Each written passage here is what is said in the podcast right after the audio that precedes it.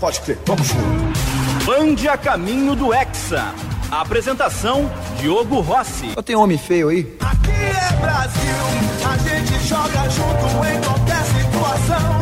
A gente tem a raça, a força e a emoção. É isso aí, o Band a Caminho do Hexa no ar aqui neste sábado, 29 de outubro de 2022. Aqui é Brasil. O programa tem a produção do Eduardo Picão, da Michele Silva, mesa de áudio do Luiz Matoso Braga e a central técnica do Edson Leandro.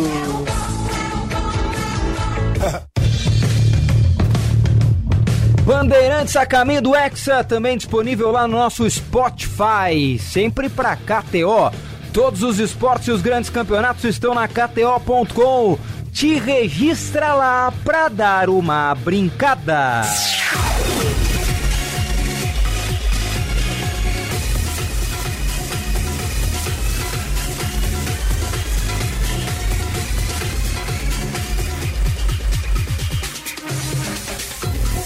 E o Bandeirantes a Caminho do Hexa deste sábado é sobre algo que a gente não quer que aconteça. Pois é.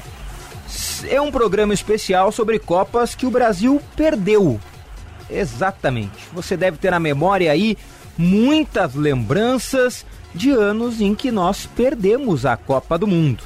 E tomara desta feita que em 2022 isto não se repita.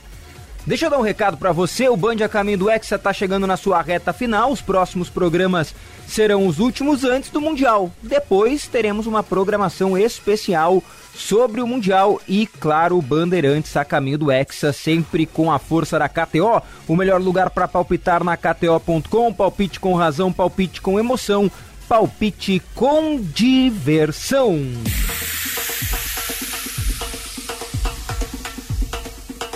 Se tem uma Copa que ela nos deixa muito triste, é certamente a Copa de 1982.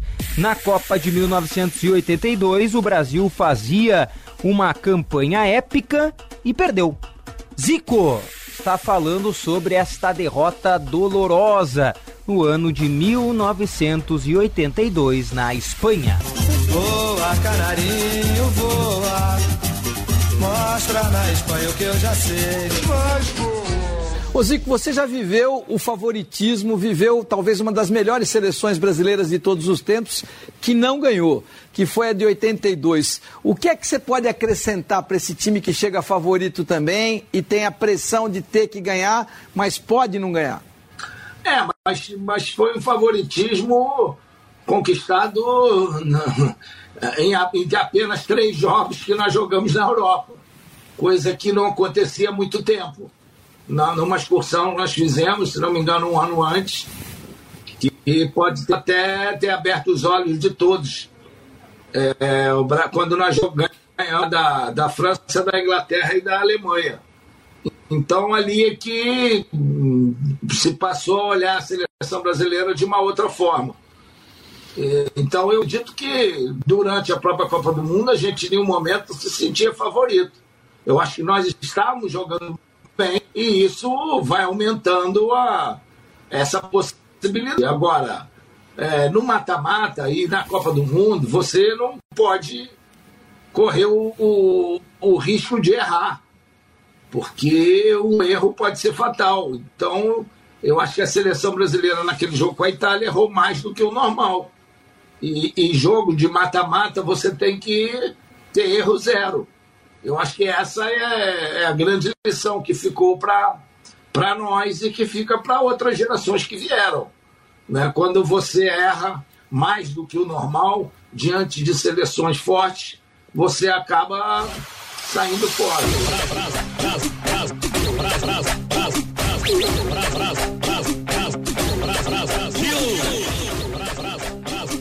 Não deu muito certo, né, Zico, em 82. Até porque o meu parente lá, ele tava mal. Mas aí, cara, quando ele resolveu jogar, Paolo Rossi marcou e o Brasil foi eliminado. Rossi.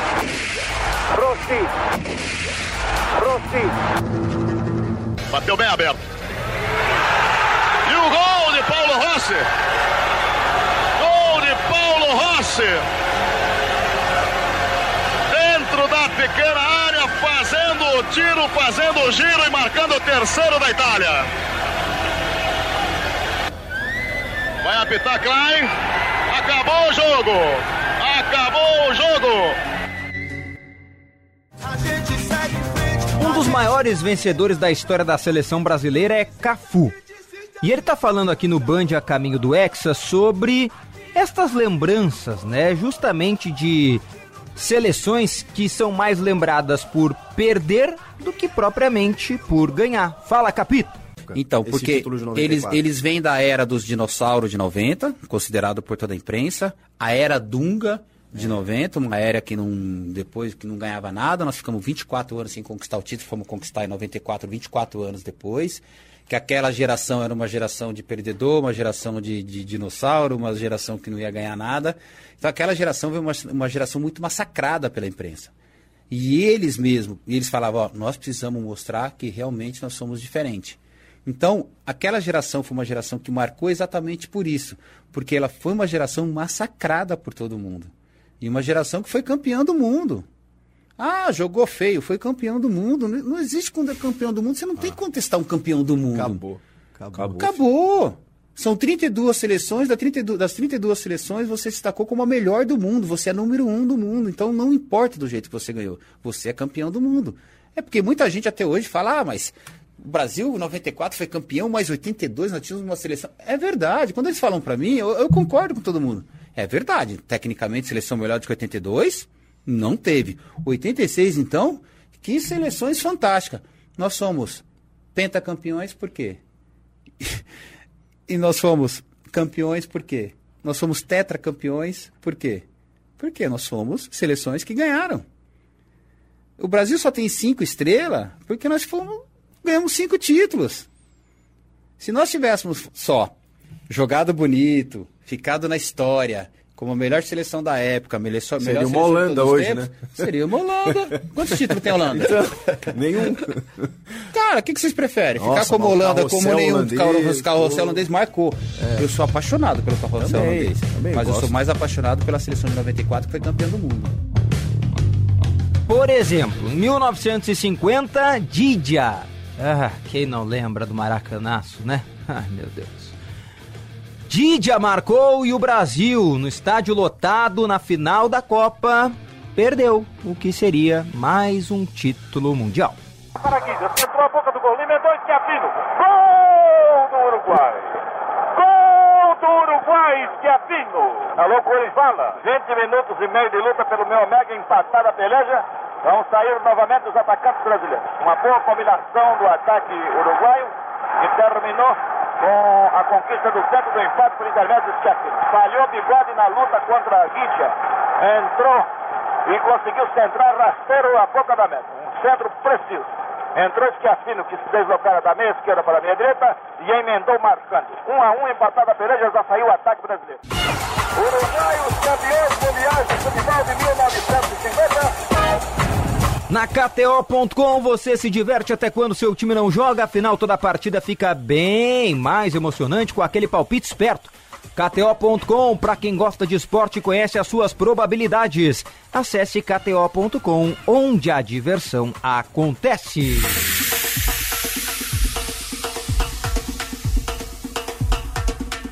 Quem tem muita Copa do Mundo no lombo é ele, Marco Antônio Pereira. E ele está participando conosco aqui do Band a Caminho do Hexa para lembrar, né, a Copa que o Brasil mais decepcionou ao perder. Alô, amigos da Band, sem dúvida a Copa que mais decepcionou, acho que quase todos os brasileiros da minha geração, foi a Copa de 1982. O Brasil tinha o melhor time, tinha estrelas, tinha craques, mas não superou a seleção italiana. Foi uma grande decepção, uma choradeira, uma decepção incrível de todos nós brasileiros pela eliminação do Brasil naquela Copa de 1982. Tínhamos um time, tínhamos qualidade, mas não conseguimos superar a Itália. Que pena, né? Que pena. Mas a história é essa, né? E assim o Brasil depois teve outras conquistas. Beijão pra todos, tchau. Valeu, Marcão, valeu. Sabe que tem uma Copa das mais recentes que me machuca muito, né? Que é certamente a Copa do Mundo de 2006. Henry recebeu e o Brasil perdeu naquela bola nas costas do Roberto Carlos. E a gente vai ter que lembrar. Cruzamento pra área. Henry foi na bola. Gol da França. Kick here for the French, and the tall man Vieira is up there, so is Thuram, so will be Gallas. Danger now, here is a big chance. France have the lead. Thierry Henry has stooped for the glory, and it's Brazil 0, France 1. They call him terrific Thierry in France and in London, and Thierry brought the contest to light. He's brought Raymond Domenech to his feet. He's got every French arm and the whole of the country and the whole of the stadium in Frankfurt waving in salute. No question of offside. It's stolen away from where were the markers? They were all preoccupied with others. Confiança é para os fortes, para os determinados, para os iludidos. Talvez em 1998 o Brasil não fosse um grande favorito para conquistar o Mundial. Apesar de ter vindo do título de 94, o Brasil não era um favorito, mas chegou na final mais uma vez. César Sampaio está relembrando o Ronaldo em 98, né? Na podcast que o Denilson tem, nosso parceiro aqui da Band, porque aquele foi um momento histórico e o Brasil acabou sendo goleado pela França. Iniciou a Copa, incrível, porque nós tínhamos algumas jogadas e tínhamos atletas, né, referência no ataque e tal. E eu faço o primeiro gol da Copa, né? Foi contra a Escócia, uma jogadinha que a gente tinha no primeiro pau lá do Júnior Baiano. Treinava incessantemente, fiz o primeiro gol da Copa. E depois, nas oitavas contra o Chile, fiz 2 gols num jogo, né? Foi certo. 2 meus e 2 do Ronaldo. Pô, chegou uma hora que eu era vice-artilheiro do... Era fenômeno em você, pô. Eu fazia 3 por ano. Na, na Copa eu fiz 3, que eu falei, cara, tá acontecendo. Essa aqui é nossa, não tem jeito. Falei, cara do céu. E os repórteres perguntando, pô, você vai fazer gol? Eu falei, eu? Mas foi uma Copa, assim... Nós passamos pela Holanda na semifinal, nossa, né? Que pra mim era a melhor seleção da Copa, jogo, né? Um jogaço mesmo. Um dos maiores jogos, eu posso dizer, do Brasil na história das Copas. Cara, impressionante. Impressionante. Foi um grande jogo. E pra gente, né? A maneira com que a França chega, né? Eliminando o Paraguai, se não me engano, na prorrogação. Isso. Nós entramos pra final, assim, bem confiantes, né? E aí teve o episódio, assim, não creditando ao Ronaldo, mas o episódio do Ronaldo, né, a convulsão, ela mexeu muito com a atmosfera toda, né? Onde você estava? No momento, eu estava do quarto do lado do Ronaldo, né? Era... No mesmo quarto ou no quarto ao lado? Estava eu e o Zé Carlos no quarto ao lado. Ok. Né? Eu me lembro o Edmundo gritando no corredor, Ronaldo tá passando mal, não sei o que e tal. E aí eu logo chego pra acudir, né? Eu tinha tido uma experiência com meu pai também, uma vez caiu, que convulsionou.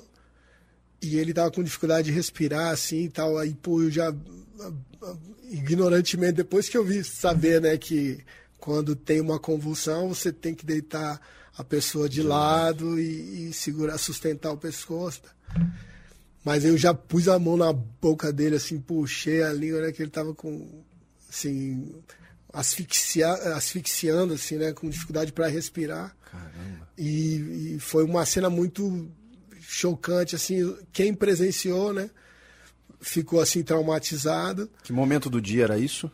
Era pós-almoço, por volta de 14 horas, mais ou menos. 14, 15 horas. Daí o Roberto Carlos, que era o parceiro dele de quarto, disse que ele ia, acho que, cortar o que estava com a maquininha, cortando o cabelo e passou mal, né? E aí o Roberto falou, não brinca assim, que eu não gosto desse negócio, eu tenho medo e tal. E aí ele caiu e... Bom, enfim, aí os médicos vieram, né, e deram um calmante para ele na época. E ele apagou, né? Ele dormiu.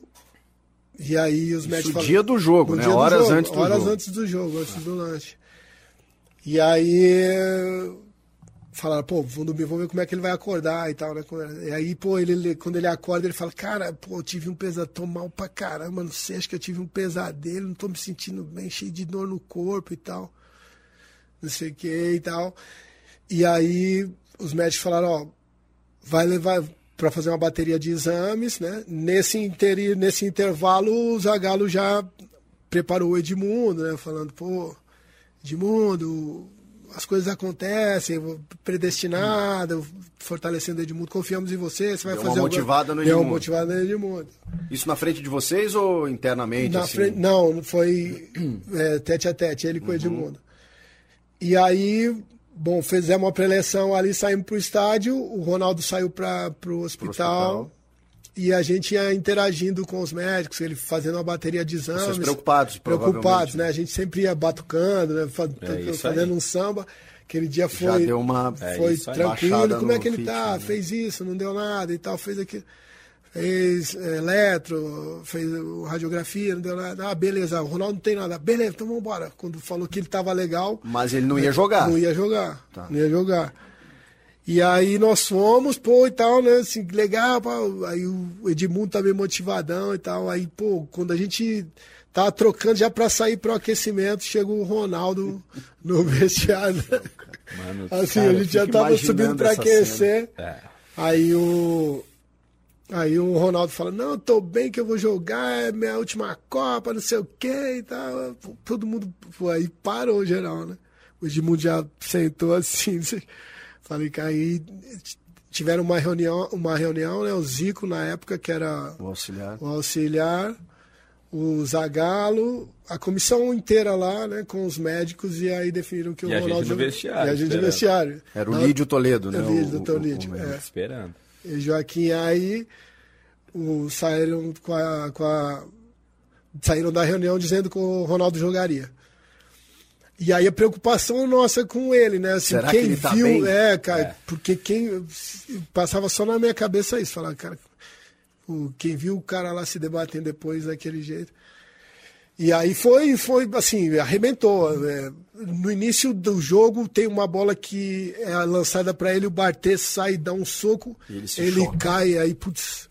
Isso aí foi, fica ali, né? Fica no chão, aí nossa. O Cafu passa correndo por mim. Enfim, foi um dia que... Bom, aí, no campo, o Ronaldo marcaria o Zidane nos treinamentos, né? A gente treinou, né? E o Zidane não tinha histórico de fazer gol de cabeça e tal. Aí, no dia do jogo, pô, trocamos, o Zidane fez gol de cabeça. Aí, é o dia que, tanto mais a gente tentava arrumar, pior ficava, né? Que coisa. Então, foi uma tarde, assim, difícil, até pós-jogo mesmo, eu falar, cara, o que será que aconteceu, né? Será que nós jogamos mesmo? Ou será que tô sonhando alguma coisa? É o sentimento, é o mesmo sentimento que eu tenho. Quando você fala, por exemplo, da atmosfera, eu era o mais novo daquele elenco, era 19 para 20 anos, era o mais jovem daquele elenco. Você já era mais experiente. Sim, ali, né? Sim. Ele já era, o Dunga, o Tafarel, pô, Aldair, pô, tinha uma galera, putz, demais. Eu dividia quarto com o César, com o Gonçalves. Ah, com o Gonçalves, com o Gonçalves. Eu dividia quarto com o Gonçalves. E aí, a gente, mesma história, ouvindo Edmundo, porque eu peguei o finalzinho da convulsão do Ronaldo, eu cheguei, ele tava já no finalzinho, lembro o doutor falando que ele não lembraria, era cuidado porque vai falar, que ele não lembra e tal, que quem tem não lembra do tal, não sei o que, aí veio essa história do César Sampaio, a lembrança que eu tenho é desse ambiente, entendeu? Sim. Porque o nosso ambiente era um ambiente muito legal, e de repente, cara, travou tudo. Travou tudo, aí ficou esse ambientezão bem, aí vai pro jogo, aí vestiário também, quando a gente achou, né, que o negócio ia clarear, aí, pô, vem Ronaldo, vai jogar, aí o Edmundo se abate, aí volta todo aquele clima. Isso minutos antes de... No final a gente nem sai pra aquecer. Sim. Time que aquece ali, de vai Miguel e vai embora. É, então, assim, é o mesmo relato, assim, que eu... Sim. Mesma lembrança. E ele parece estar sempre na nossa história, né? Zinedine Zidane, o Zizou, francês, marcou um dos gols naquele 3-0 em 1998. Emmanuel Petit pour frapper le premier corner pour l'équipe de France. Corner rentrant, il est bien frappé au premier poteau. But de Zidane. Zidane sur ce premier corner français place un coup de tête magistral et ouvre le score alors que l'on joue depuis 27 minutes. Corner rentrant d'Emmanuel Petit et vous voyez que sur l'action de Lilian Thuram, il est allé jusqu'au bout. Il a obligé Roberto Carlos à concéder ce corner tiré au premier poteau. Un corner qui tombe exactement sur la ligne de surface de but et d'une tête smash remarquable. Il est devant Leonardo Zidane et il marque le premier but de cette finale de Coupe du Monde. Et bonne impulsion. Son premier but dans cette Coupe du Monde parce qu'il n'avait pas marqué encore. Zizou, il a choisi le bonjour et la France mène 1-0. Et les Français qui contre la Croatie avaient mis pratiquement 45 minutes.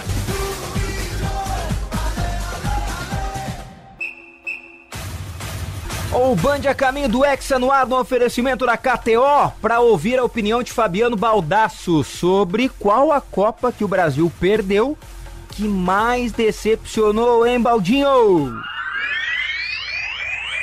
Olha, assim como a gente tem grandes emoções, grandes alegrias com a seleção brasileira, a pergunta ela é muito interessante. Eu não tenho dúvida nenhuma em respondê-la. A Copa que mais me causou decepção que o Brasil não venceu foi a de 1982, por vários motivos. Primeiro, porque é a primeira Copa que eu lembro na minha vida. Eu tinha 9 anos de idade. A minha primeira lembrança de acompanhar futebol na minha vida nem é o Inter, é a seleção brasileira na Copa de 82, com toda a expectativa criada, com o quanto ela era melhor do que as outras, aquela geração mágica, e a decepção foi grande, é a minha maior decepção, e assim, decepção mesmo, até pela condução do processo. Isso, evidentemente, eu não me dei conta com 9 anos de idade, me dei conta com o passar dos anos. Eu já vi 3 vezes aquele jogo contra a Itália, 3 vezes novamente, o tape completo do jogo, e é uma diferença de envolvimento com o jogo que é gritante, e isso mostrou muito do que foi o futebol na sequência e o quanto as equipes passaram a ser mais competitivas. O Brasil e Itália teve só um time que se envolveu de verdade com o jogo. A seleção brasileira era uma seleção de rigorosa diferenciação técnica, mas de jogadores que estavam ali desfilando como bailarinas, né? Nas vezes que eu vi o jogo de novo, eu só vi envolvimento do Zico e do Falcão. Tem uma bola que o Júnior perde em um dos lados do campo, que ele sai a passo, e a Itália correndo, pegando, marcando, correndo, infinitamente inferior à seleção brasileira. Então, a seleção de 82 é a maior decepção que eu tenho em Copa do Mundo, não tenho dúvida nenhuma. Valeu, Fabiano Baldasso, conosco aqui no Band a Caminho do Hexa. Esse cara, ele sabe ganhar depois de perder. O Dunga ergueu o troféu de 1994 do tetracampeonato da seleção, mas em 90 ele fez parte daquela derrota famosa para a Argentina. Ele deu entrevista para o LaBobacast e a gente está ouvindo o Dunga falando sobre isso. Pela segunda vez o Brasil chegou na final da Copa do Mundo, né? E ninguém esperava que o Brasil chegasse. E aí todo mundo criticou o Brasil porque perdeu. Só que ninguém lembra, né? E a gente tem que ter humildade e reconhecer quando o outro é melhor, que essa seleção da França era uma baita seleção. Sim. Também, que ganhou tudo depois, né? Eu lembro. Então no futebol a gente tem... a gente peca um pouco de humildade, né? Que de nunca reconhecer quando o outro é melhor que nós, ou foi melhor naquele momento, naquela partida, não importa. Foi o melhor. O melhor ganha. Porque às vezes no futebol tem essa questão de sorte, o melhor ganha. Ele defendeu melhor, porque ele não tomou gol, e ele fez um gol mais que você. E ele foi, mas não é do jeito que eu gosto. Mano, o problema é teu, nós estamos falando do futebol dentro do campo. Ganha o melhor. Esquece, ganha o melhor. Mas ele só chutou uma bola no gol em 90 minutos, o outro chutou 20. Mostrou que ele é o melhor. Ele teve eficiência, ele fez o gol. O outro teve 20 chances para botar dentro da goleira, não conseguiu. O outro teve uma e colocou, então ele é o melhor. Então é isso que no futebol ainda tem que melhorar, esse tipo de pensamento, né? E aí vem a questão, né? Numa final, joga os dois melhores. Se tu errar, paga. No Campeonato Brasileiro, tem 5 chances de gol, o cara faz uma. Numa Copa do Mundo, o cara tem 2, tem uma e faz um.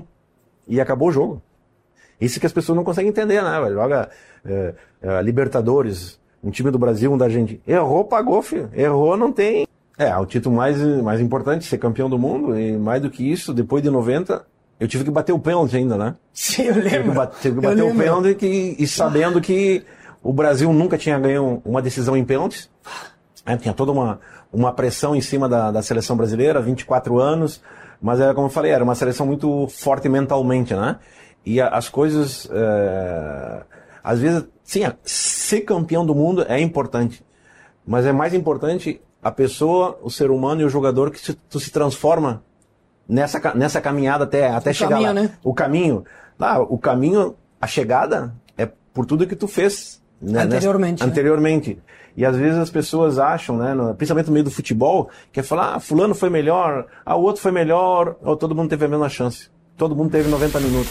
Todo mundo teve que jogar. É o campo que decide, né? Acho que o campo é aquilo que fala, é a maior verdade que se tem, é o campo. Dunga! Desculpa, né? Mas eu vou ter que lembrar. Em 1990, Maradona driblou, lançou e o Caniggia guardou.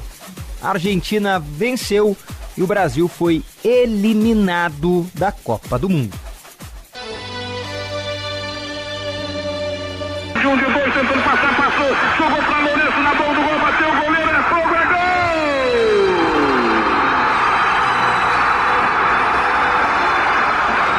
Gol!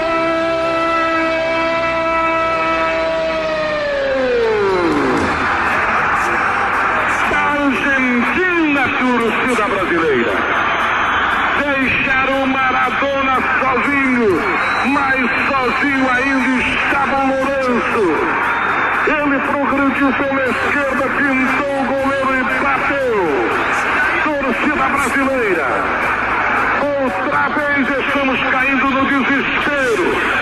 O gol foi de Caniggia, a jogada foi do Maradona.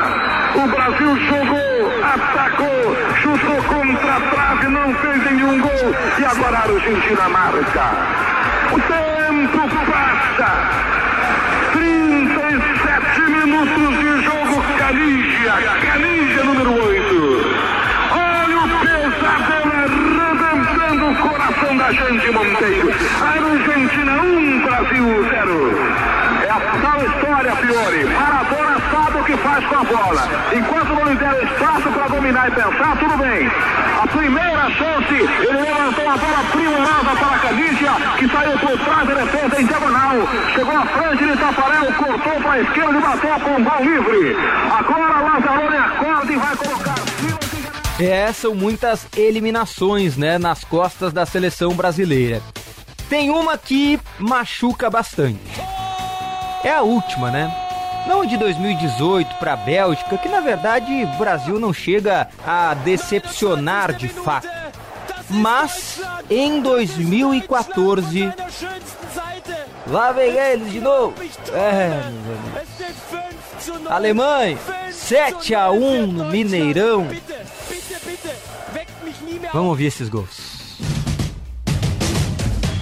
Lá vem cruzamento! É o gol da Alemanha.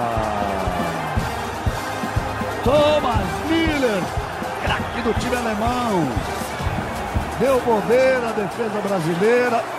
Grosso, botou na frente, olha o perigo, Close, Júlio César, Close. Olha o gol da Alemanha. Miroslav Klose, número 11. Filipão já senta ali para conversar com o Parreira. Os que todo mundo esperava um canto, chegaram de novo. Chegaram de novo! Chegaram de novo, um gol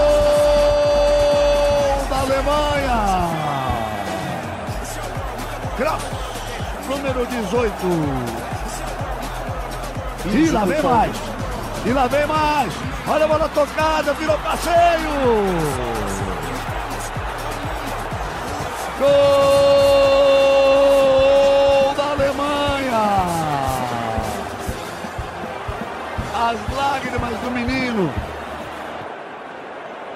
Sneijder. E lá vem eles de novo. Olha só que absurdo. A chance de mais um gol. Gol da Alemanha.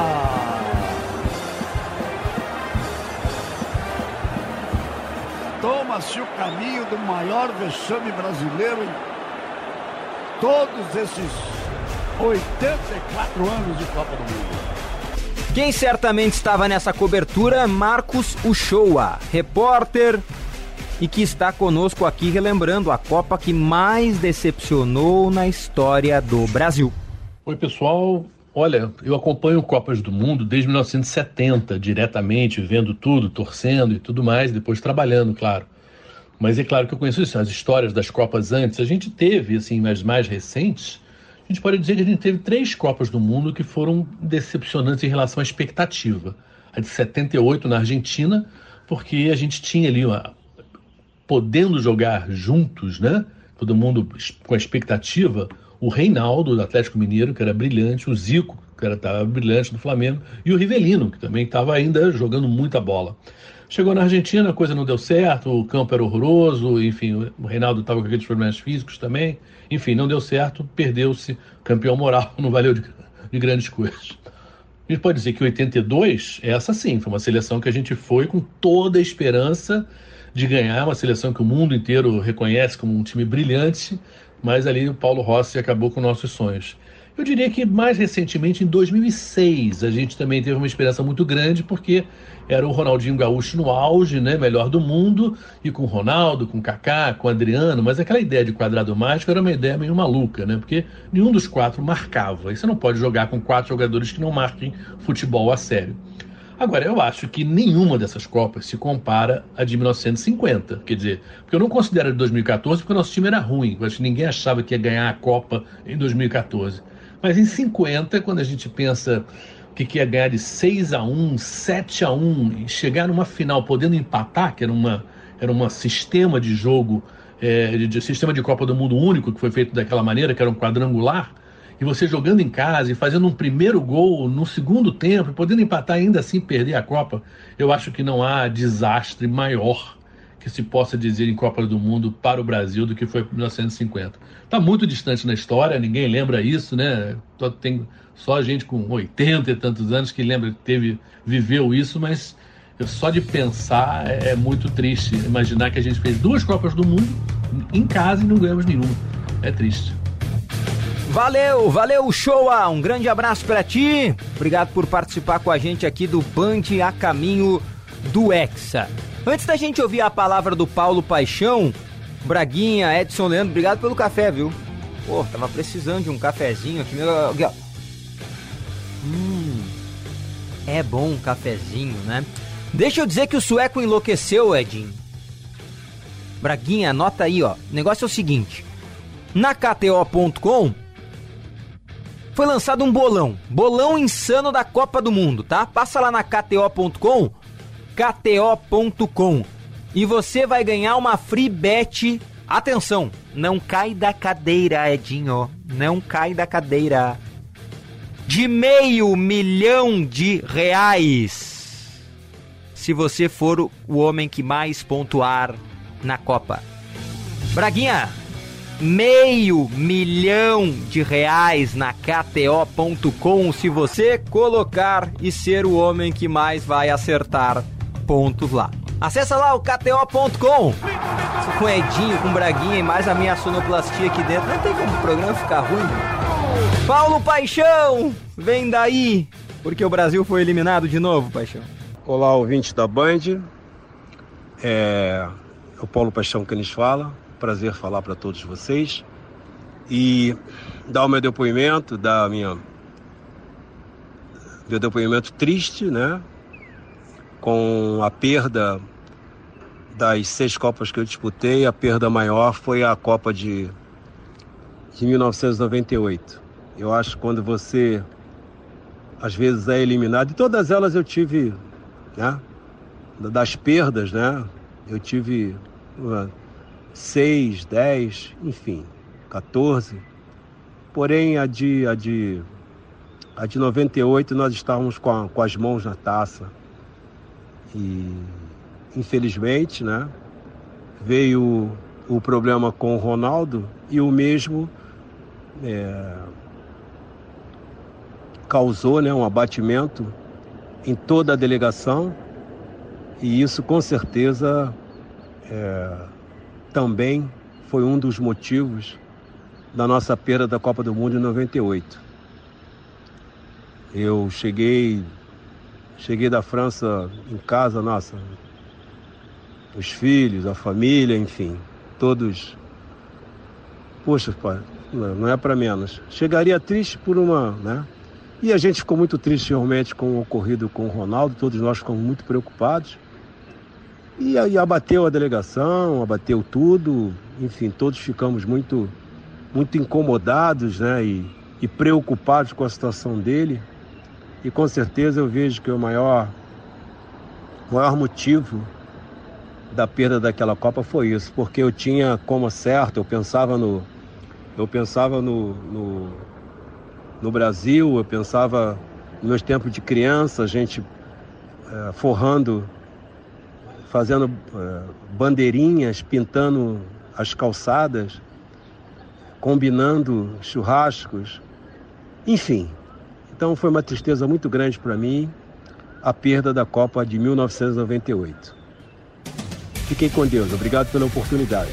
Abraço, tchau, tchau. Bom, chega de tristeza, mas vamos lá. Porque Sneijder, em 2010, fez o gol que eliminou o Brasil naquela que poderia ter sido uma Copa de troféu. O técnico era Dunga, mas Sneijder marcou. E o Brasil, nas quartas de final, foi eliminado para a Holanda.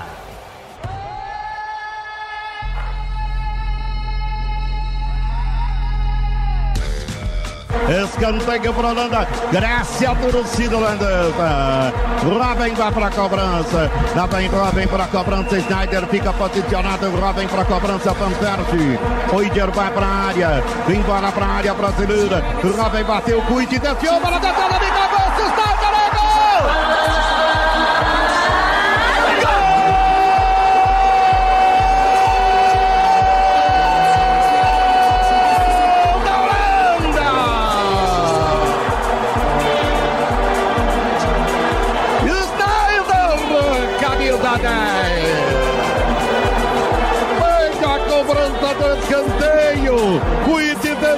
Jogada ensaiada no segundo pau, Sneijder, o carequinha acontecendo de cabeça e tocando pro fundo do gol brasileiro. Tira a Holanda, Holanda 2, Brasil 1, e agora Túlio César. Para toda a gente holandesa, pro Sneijder e para mais ninguém.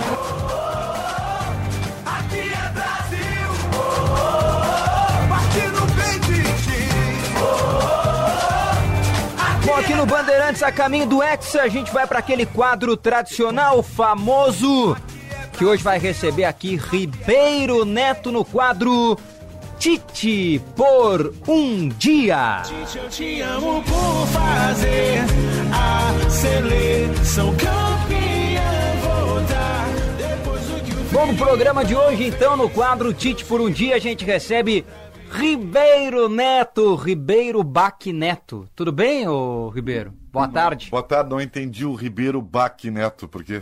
Adenor Baque. Ah, Tite. Claro, desculpa. Tá, Baque, Baque. Baque. É, Baque. Ribeiro Baque Neto. Isso aí, tá bem. Tudo bem, Ribeiro? Uma honra pela primeira vez ter sido convidado para participar desse glorioso programa. O Band a Caminho do Hexa, que vem aí novidades, né? Nós já estamos anunciando muitas, ao longo do programa. Muitas. Vem aí novidades no Band a Caminho do Hexa. Mas Ribeiro Neto, você no quadro Tite por um dia vai responder uma pergunta muito difícil, Ribeiro Neto. Vamos Diferente lá. Das outras participações, hoje nós estamos falando de decepções. De vezes em que nós não demos certo na Copa do Mundo. Foram várias, né? Foram algumas, né? Em especial. Mas você tem uma missão, Ribeiro Neto. Vamos lá. Em 2022, para o Mundial que acontece no Catar, de todas as decepções que você lembra que a seleção brasileira já teve, você tem um jogador que merece estar no Mundial do Catar e que você levaria. Qual é este jogador?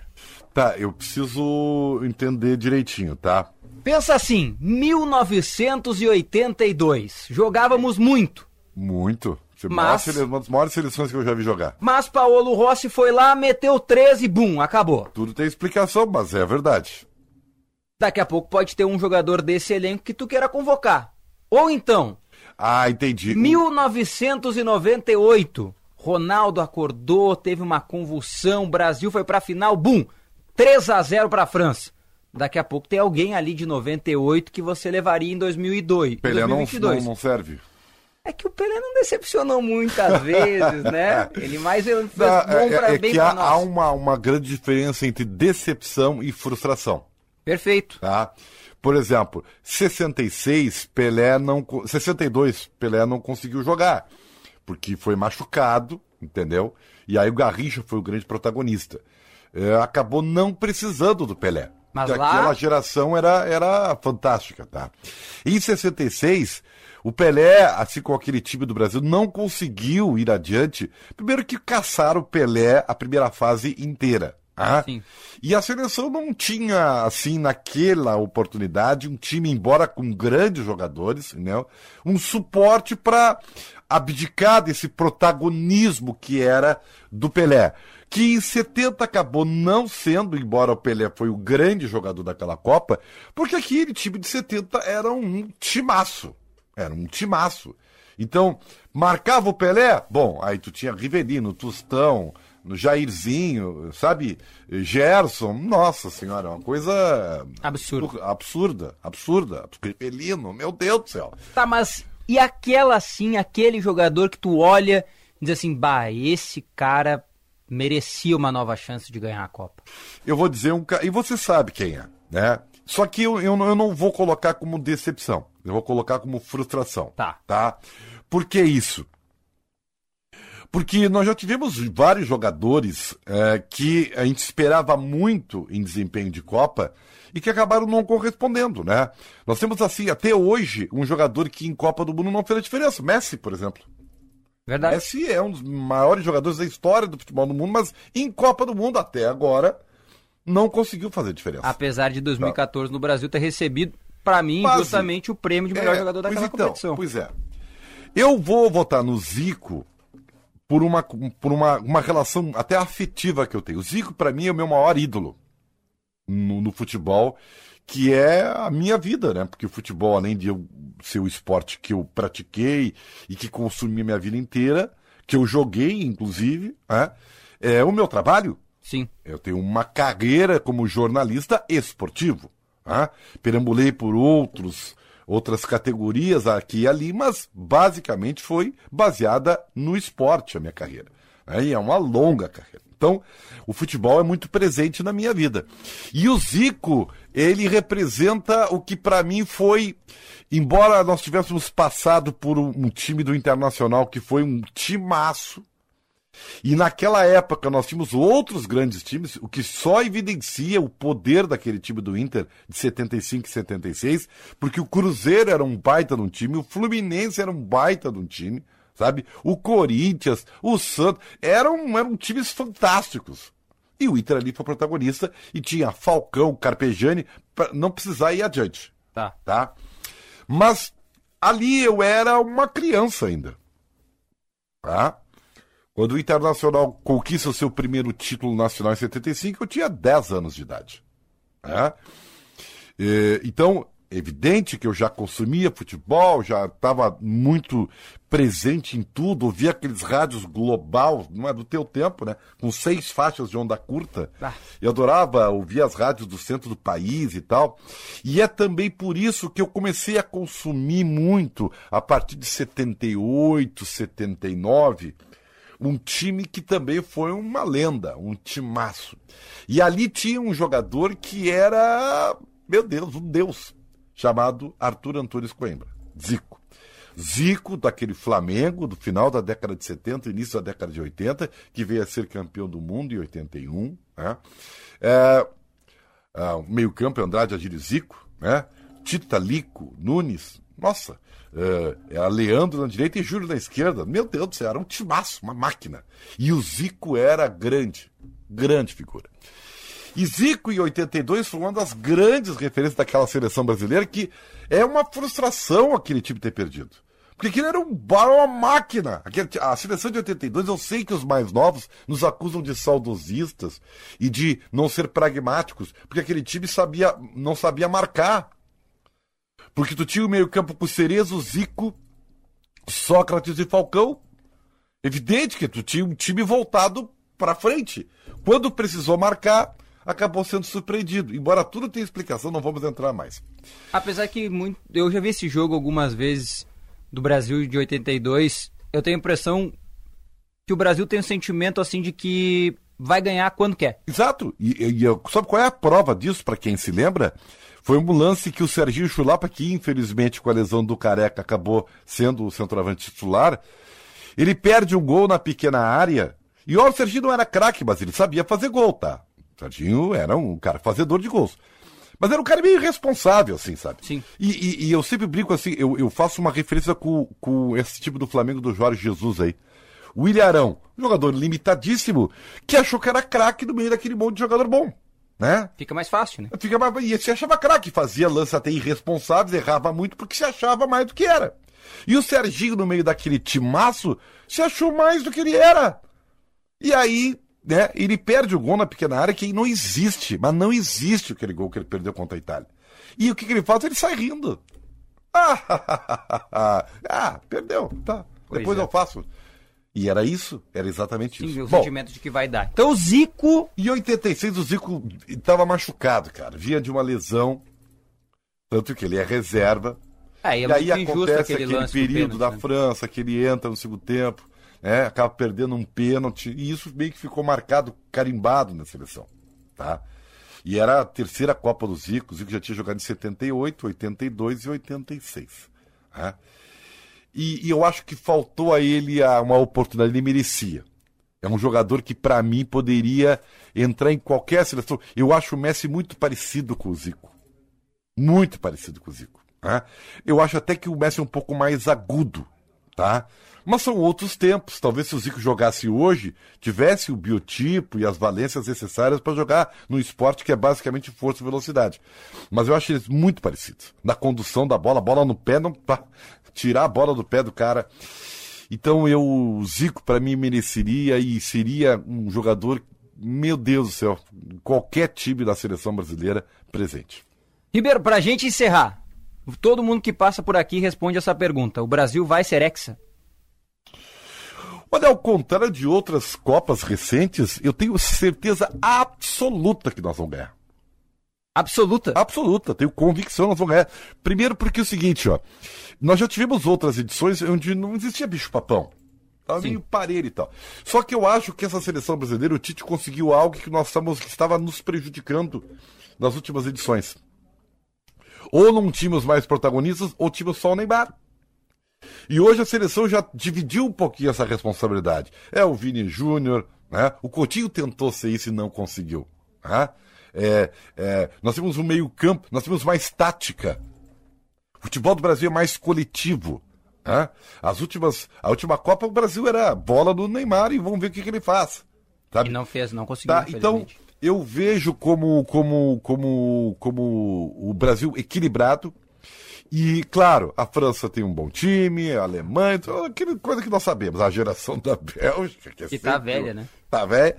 O Brasil, para mim, tem o melhor time. E se não fizer bobagem, ganha sem dramas, inclusive, a Copa do Mundo.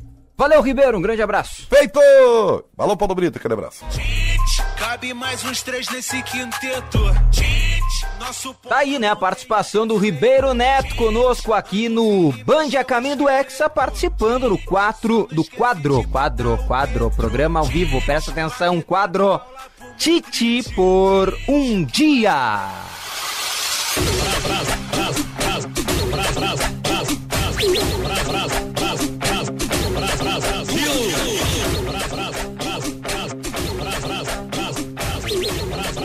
Neste sábado, 29 de outubro de 2022, o Band a Caminho do Hexa Pra KTO.com, você se diverte até quando o seu time não joga, afinal toda a partida fica bem mais emocionante com aquele palpite esperto. KTO.com, para quem gosta de esporte e conhece as suas probabilidades. Acesse KTO.com, onde a diversão acontece.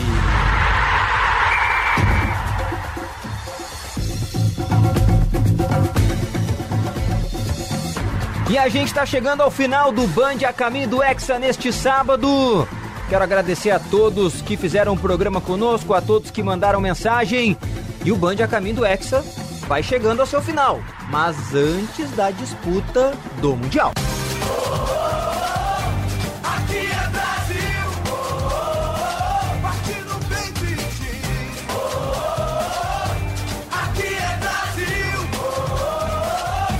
Pode crer, vamos junto. Aqui é Brasil, a gente joga. Valeu, Band a Caminho do Hexa com Eduardo Picão e Michele Silva na produção. Luiz Matoso Braga na mesa de áudio, a central técnica de Edson Leandro. O programa também estará disponível no Spotify.com. Até sábado que vem, tchau!